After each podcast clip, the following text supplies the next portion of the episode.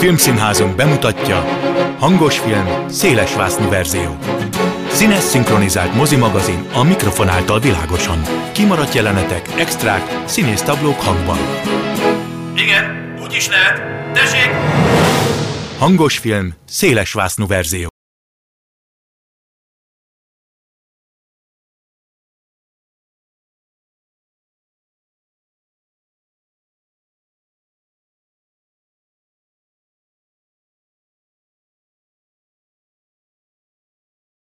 Jó napot kívánok! A szerkesztő műsorvezető Tímár Ágnes köszönti Önöket.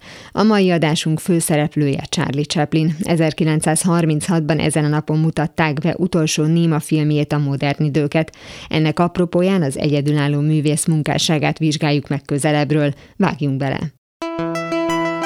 Timecode. Ma történt, csak régen. A vonalban Muszatics Péter filmtörténész van velem. Szia! Szia, jó napot kívánok! Bár ugye a modern idők évfordulója, még ha nem is kerek, de az a kiindulási pontunk, ennek ellenére Chaplinről általánosságban is fogunk beszélgetni, hiszen róla egyszerűen muszáj, kell, meg érdemes is mindig beszélgetni, de mielőtt még konkrétan róla, azért hát a modern időkről érdemes. A 36-ban ez az utolsó néma filmje volt, de azért ez már nem volt igazán néma filmnek mondható.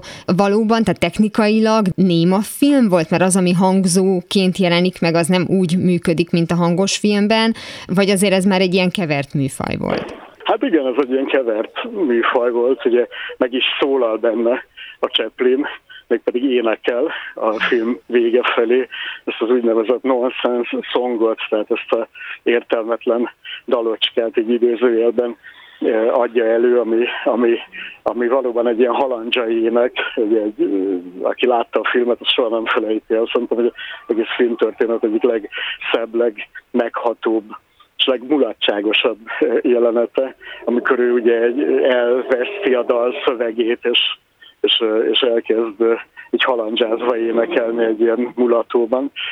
Minden esetre ugye a film, az, amennyire én tudom, ugye utólag lett bizonyos pontokon hangosítva, másfelől pedig ugye Chaplin maga írt zenét a filmhez.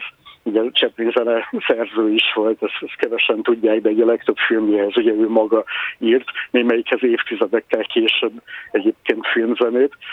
Tulajdonképpen a lényeg ennek a filmnek az, hogy a modern időknek, de hát az összes Chaplin filmnek, még a nagyvárosi fényeknek is, és ugye az 1940-es diktátornak is, hogy függetlenül attól, hogy hangosnak vagy némának nevezzük-e, ugye a jellegzetes Chaplini testnyelvre, gesztusnyelvre épül, meg egyáltalán arra az elbeszélési módra, amit a Chaplin a néma filmekből tanult meg. És hát végül is ez az, ami karakterizálja a Modern idők című filmet is. Az említett zárójelenet tulajdonképpen ez a búcsú, ez egy ilyen általános búcsú volt az ő részéről, egy kicsit a korszaktól, egy kicsit a néma filmtől, tehát hogy ő már közbe belátta azt, hogy nem véletlen az, hogy ugye hangos részek is vannak benne, hogy itt azért más irányba megy a világ, és hogyha ő ebben részt akar venni, akkor neki is vele kell változnia, vagy ezt már csak utólag gondolhatjuk bele? Hát lehet, hogy ez csak utólag, bár ez is egy értelmezési lehetőség. Ugye Chaplin karaktere rendkívül érdekes, nagyon sokan elemezték Chaplin arcát, alakját, ruházatát, sétapálcáját, budgyos nadrágját, kalapját, azt a kis bajuszt, ami ugye rajta volt, és ami megdöbbentően hasonlít Hitler bajuszára is. Ugye most nyilván nem fogunk itt belemenni a részletekbe, de annyit talán röviden el lehet mondani, hogy ugye tulajdonképpen a Chaplin az ugye a modern kornak a jelképe, tehát nem véletlenül csinált egy olyan filmet, aminek ez a cím, hogy Modern idők. Ugye a Szabó István elemzi nagyon jól, hát legalábbis számomra nagyon megérintően a Chaplin alakját, hogy ez az ember, az a kisember, aki ugye Amerikába került, valahonnan Európából, ugye Chaplin konkrétan ugye londoni volt, de általában is jelképező ugye az Amerikába került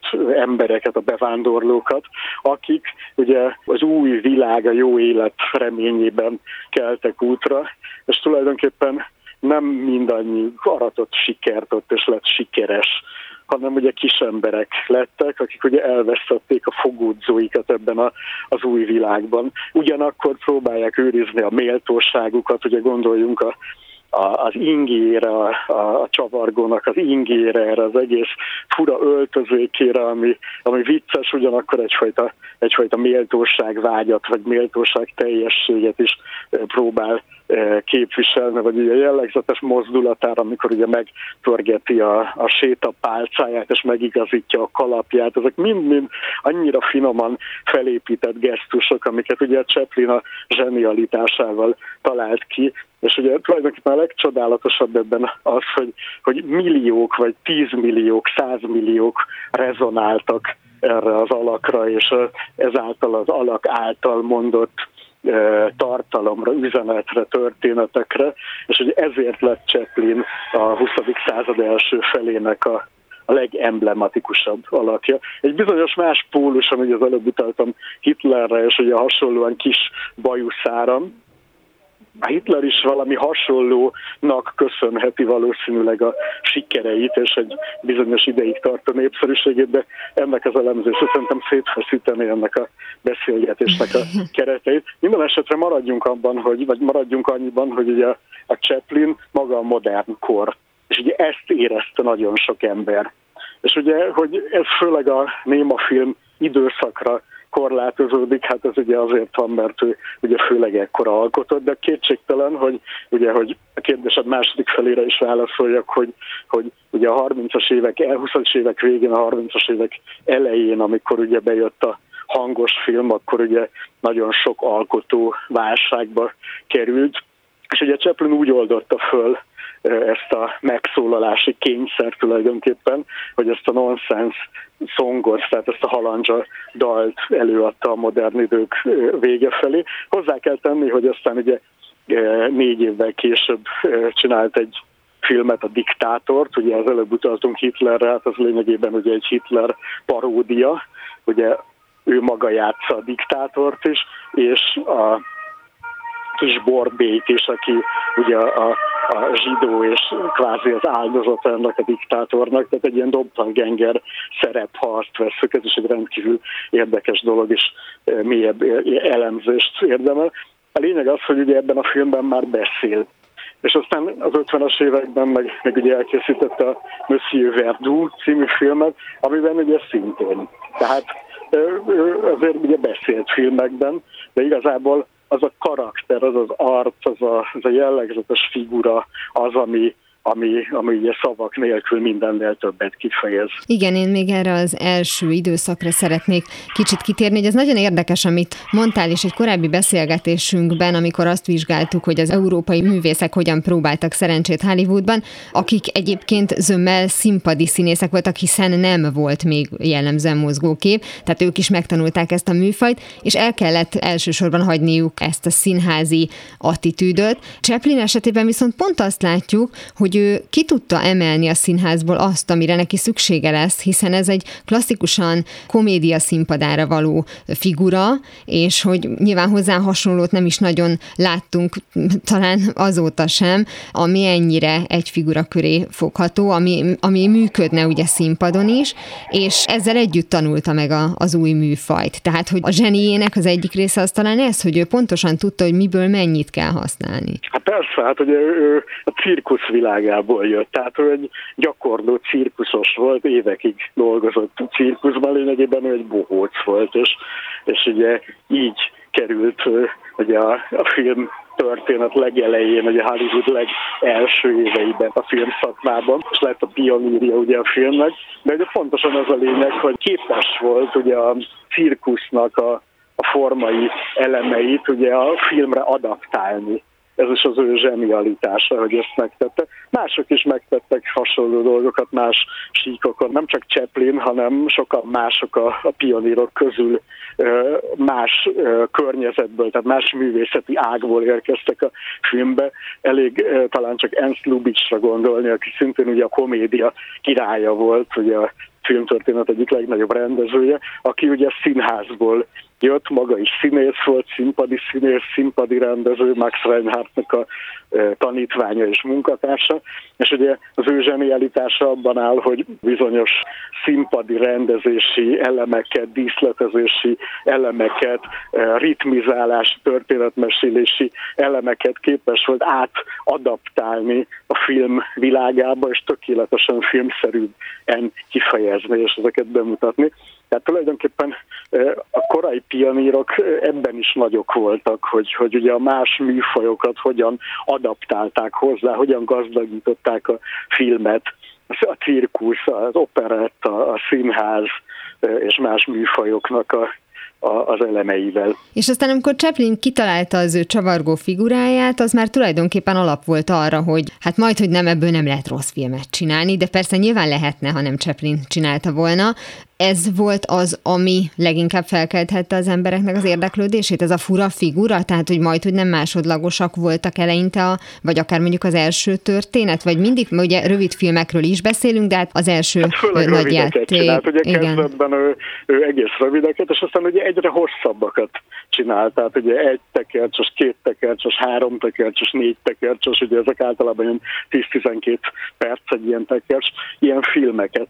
Ja, nagyon büszke volt, hogy a Párizsi nő című filmre ebben nem is játszott, ez tulajdonképpen egy ilyen filmdráma volt, nagyon büszke volt, ez egy ilyen hosszabb, 2-3 tekercs, azt nem emlékszem pontosan, milyen hosszú volt, ugye ez egy klasszikus filmdráma volt, az is fantasztikusan meg van rendezve és el van beszélve, akár egy Erich von Stroheim film is lehetne, Horribile Dictu.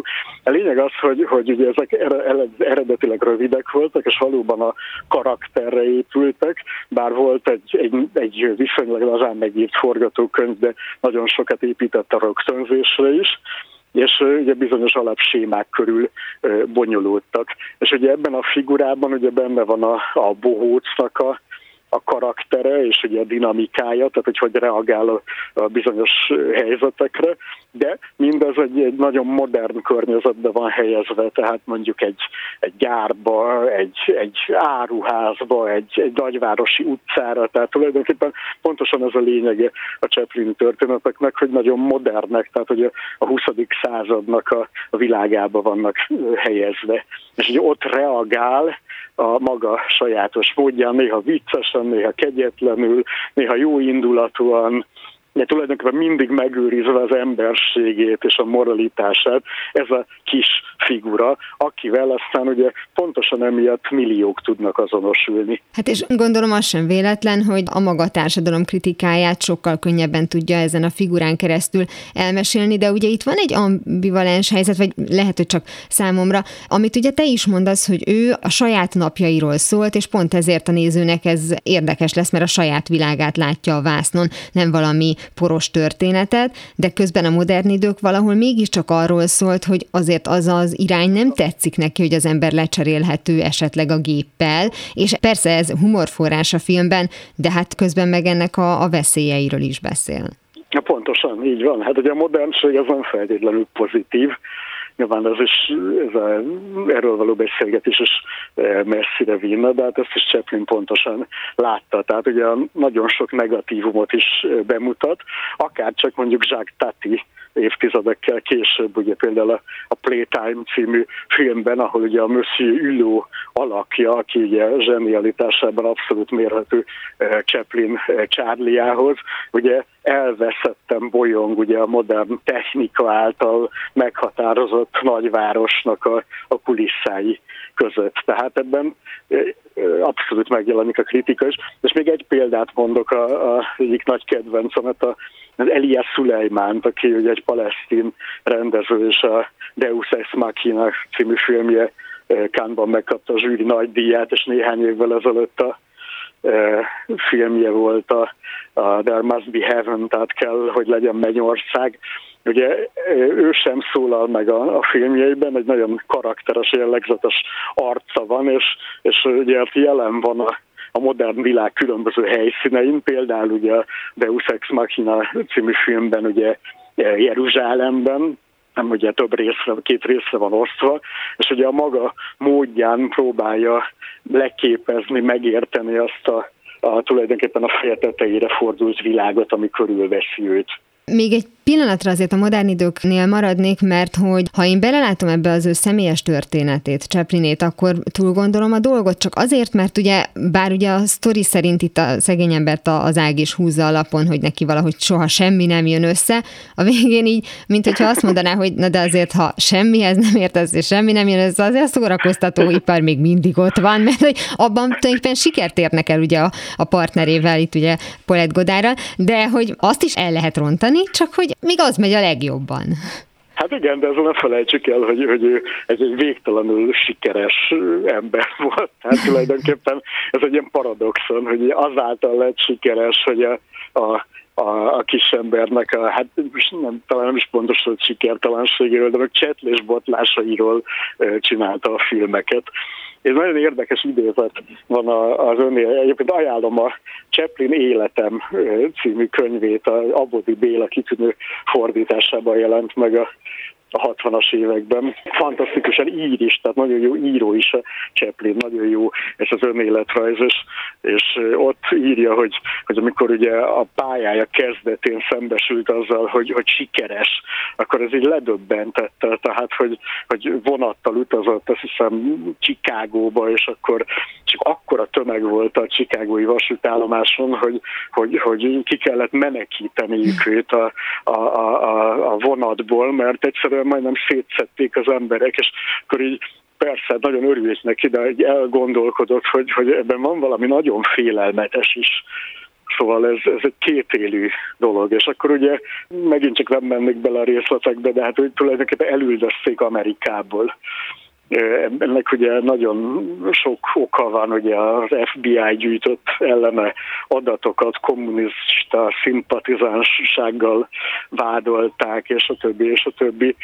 Szóval ez a túlzott híresség, és ez a túlzott hatáskeltés képesség, ez nagyon veszélyes is egyúttal. A kortársai, hát a maguk korában talán hasonló sikereket érhettek el, vagy legalábbis egy estére ugyanolyan szórakozást okozhattak a népnek egy Stan és Pan filmmel, vagy egy Buster Keaton filmmel, mégis hát Chaplin lett az, aki 100 évvel később is még akár mondjuk szórakoztató tud lenni. Tehát ha ma megnézünk egy Chaplin filmet, akkor nevettünk rajta, egy Stan és Panon meg nem feltétlenül.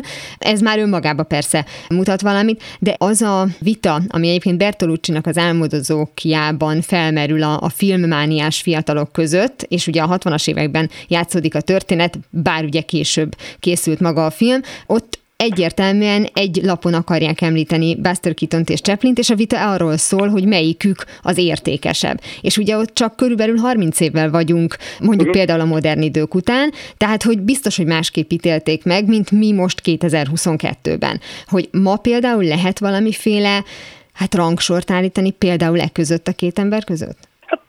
Lehet, bár én a Buster Keatont is ugyanannyira szeretem és tisztelem, mint a Chaplint. Ugye az ő karaktere is nagyon-nagyon érdekes, és hosszan lehetne az ő arcát, meg a filmjeinek a ritmusát, stílusát elemezni. Talán a Chaplin szerintem örök sikerének a titka az, hogy ő egy korszakról és annak az emberi állapotáról valami nagyon összegzőt és nagyon alapvetőt és nagyon mélyet mondott el a történetei által. Az, hogy ugye mondták, hogy őt nagyon érdekelte, nem tudom, hogy ez a legenda szintjén van, az akkor éppen nagyon divatos freudi elgondolások, kicsit az álomfejtés, kicsit a tudatalattinak a vizsgálata, és hogy ezeket megtalálhatjuk mondjuk az egyes műveiben. Ez megint egy ilyen beleképzelés ennek a dolognak, vagy tényleg ezzel ő foglalkozott, és talán ez a mélység ezért is tette sokkal hosszabb életűvé ezeket a műveket? Hát szerintem minden nagy művész ugye lélekboncolással, lélekelemzéssel foglalkozik. Freud előtt több száz évvel is ezt tette minden igazi nagy művész, és utána is ezt fogja tenni. Ő persze fölhasználhatott freudi elemeket, vagy Freudtól tanult elemeket ebben, de szerintem nem ez a lényegi elem. Beszéltünk arról, hogy a modern idők végén van egy ilyen búcsú jelenet tulajdonképpen, és hogy magától a figurától mindenképpen elbúcsúzik már, mint a csavargótól, és az utána induló hangos filmes éra, amiben szintén részt tud venni, és tud alkotni, már ugye az említett diktátort is, az már abszolút elhagyja ezt a figurát, hiszen talán ő maga mondta, hogy a Vargó azért ugye megjelenik a kis Borbé alakjában. Igen, csak hogy maga konkrétan a csavargó az nem szólalhat meg, mert hogy az olyan idegen lenne magától a figurától. És hogy a későbbi filmjeiben azért ugye ő forgatott filmet Marlon Brandóval is, hogy valahogy ösztönösen érezte talán a kor miatt, vagy nem tudom, hogy miért, hogy ő kiszállt. Volt még film, amiben ugye láthatjuk őt, hangos film, amiben játszik, és már ugye az ő őszhajával, bajusz nélkül, tehát amit nem azonosítunk feltétlenül Chaplinnel, de hogy aztán átállt tényleg a kamerának arra az oldalára, ahol író, rendező és zeneszerzőként van jelen.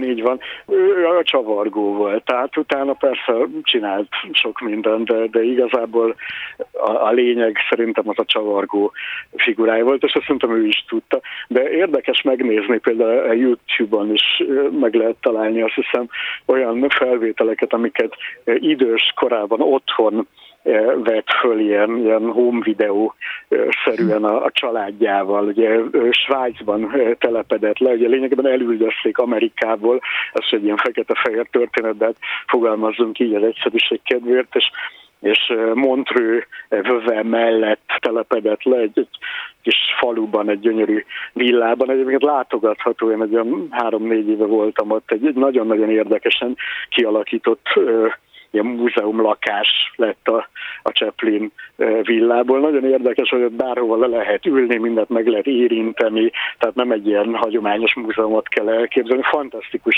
élmény, mindenkinek ajánlom, hogyha netán Montreux mellett járott, akkor ezt nézze meg. A lényeg az, hogy olyan felvételeket lehet találni, időskori felvételeket, amiben ugye gyerekeivel játszik, vagy 10 gyereke, Eugene O'Neilltől születtek, aki a Eugene O'Neill drámaíró lánya volt, és tulajdonképpen humorosak, nagyon mulatságosak, de végtelenül megérintőek és megrázóak is azok a apró játékai, nem is tudom, hogy mondjuk a reggeliző asztalnál játszik a zsömlékkel, és akkor a gyerekeket szórakoztatja, és fantasztikus, ugye mutatja, hogy micsoda formátumú emberről volt szó. Tényleg elképesztő az életút, amin ő keresztül ment, és már említetted azt a fajta korabeli celebséget, amivel neki bizonyos értelemben meg kellett küzdeni, ami jó vagy rossz hatással volt a művészetére, hát ezen maximum csak spekulálni tudunk, mert hogy nem tudom, hogy a könyvében erre például kitére, ami zárójelben ugye a 92-es életrajzi film alapjául szolgált. Egész jó film egyébként, azt is ajánljuk szerintem a hallgatóknak, ez a Richard Attenborough-nak a életrajzi játék, Robert Downey Jr. játsza, szerintem jól. Igen, én azt hiszem, hogy ő miatta kedveltem ezt a filmet, tényleg fantasztikusan jól látni Robert Downey Jr.-t, ahogy átlényegül Chaplinni, de hogy a celebségre visszatérve, hogy erről mi tudunk valamit, vagy pont az a lényeg, hogy erről mi ne tudjunk, és említetted ugye ezeket a házi felvételű videókat, hogy tehát mennyire kell nekünk közel kerülni, főleg, hogyha az időskori Chaplin már nem az a Chaplin a filmeken sem, akire feltétlenül gondol a néző, mert Chaplin a csavargó. Hát szerintem miért ne? Hát végül is mondom, jó nézni ezeket a kései felvételeket is. Tehát ez is az ő életéhez tartozik. Szerintem nincs olyan az ő életében, ami rejtegetni való. Ugye megint csak nyithatnánk egy újabb fejezetet Chaplin és a nők címmel. De hát szerintem ebben most nem menjünk bele. Ugye az előbb utaltam arra, hogy így élete második felében megtalálta Eugene O'Neillt, és ugye haláláig boldog házasságban élt vele. De hát előtte elég zavaros volt a nőkhöz való viszonya, vagy egyáltalán a szerelmi élete, de hát mondom, ez egy másik történet. Hogy ez mennyire tartozik egy ma már a közönségre, hát nem tudom, már döntse mindenki maga. Nehéz ezt megmondani. De minden esetre a csavargó az megmarad, aki teljesen akár függetlenné válhat Chaplintől a néző számára, de azért mégsem. Nagyon szépen köszönöm Muszatics Péter filmtörténésznek, hogy beszélgetett velem Chaplinről és a modern időkről. Köszi. Audio kommentár. A kameraforgás irányának követése. A modern időkből nem csupán a beszélgetésben említett Halandzsa dal vált a közös emlékezet részévé, hanem egy másik is, amely később Smile címen híresült el. Habár ezt Chaplin nem a féle betétdalnak szánta. Tulajdonképpen, ha ma jelölnék Oscar-díjra, akkor a legjobb eredeti zene kategóriában versenyezne. Ez ugyanis nem egy meghatározott, mondjuk 2 verze, 1 bridge, 1 refrén nóta, hanem a film megfelelő pontjain, főleg a szerelmesek közös jeleneteinél újra és újra felcsendülő dallam. Hódító útjára pedig évekkel a film sikere után indult.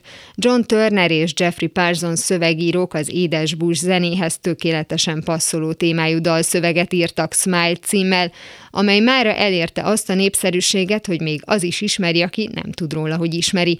Ennek a fülbemászó dallam és a gyönyörű szöveg mellett az lehet az oka, hogy időről időre híres művészek dolgozzák fel. 1963-ban egy tévéműsor hatására vált Amerika szerte híressé. Az Ed Sullivan Show-ban Judy Garland adta elő. Az 1992-es Chaplin életrajzi film kapcsán a címszerepet játszó Robert Downey Jr. is felénekelte a Smile-t, de olyan neves művészek, mint Barbara Streisand, Bobby McFerrin vagy Chick Corea is a saját stílusukra formálták a dalt. Ez volt már a hangos film széles vásznú verzió, legközelebb ismét szombaton délután 13:30-től várom önöket. Természetesen a korábbi adásokat, ahogy a mait is hamarosan megtalálják archívumunkban, valamint podcastként. Kövessenek minket a Facebookon, és ha még nem tették, iratkozzanak fel YouTube csatornánkra. Zárásul pedig szóljon a Smile első átirata 1954-ből Ned Kinkol tolmácsolásában. Köszönöm a figyelmüket, a szerkesztő műsorvezetőt, Tímár Ágnest hallották. Viszont hallásra!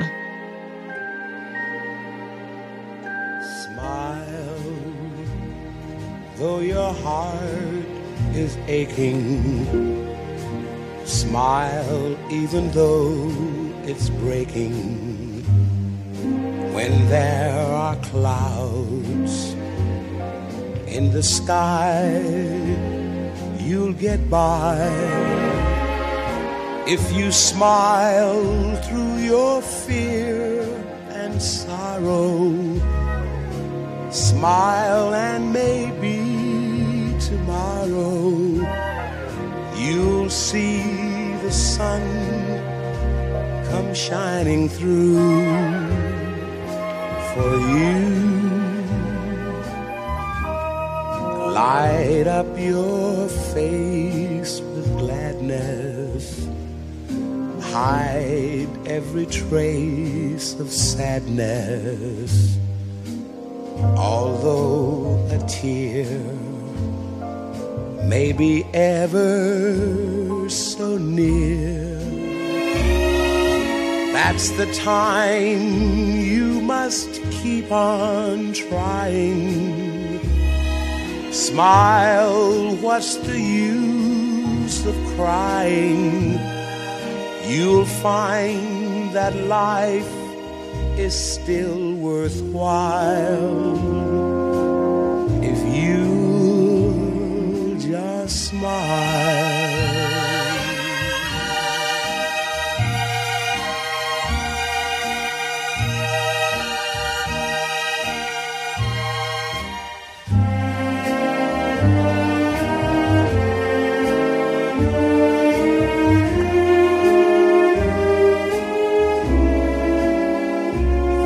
The time you must keep on trying. Smile, what's the use of crying?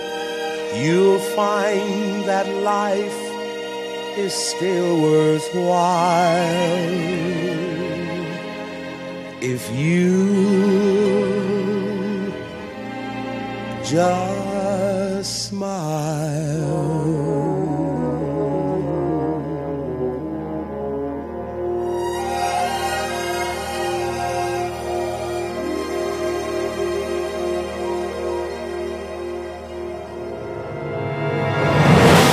Hangosfilm, szélesvásznú verzió.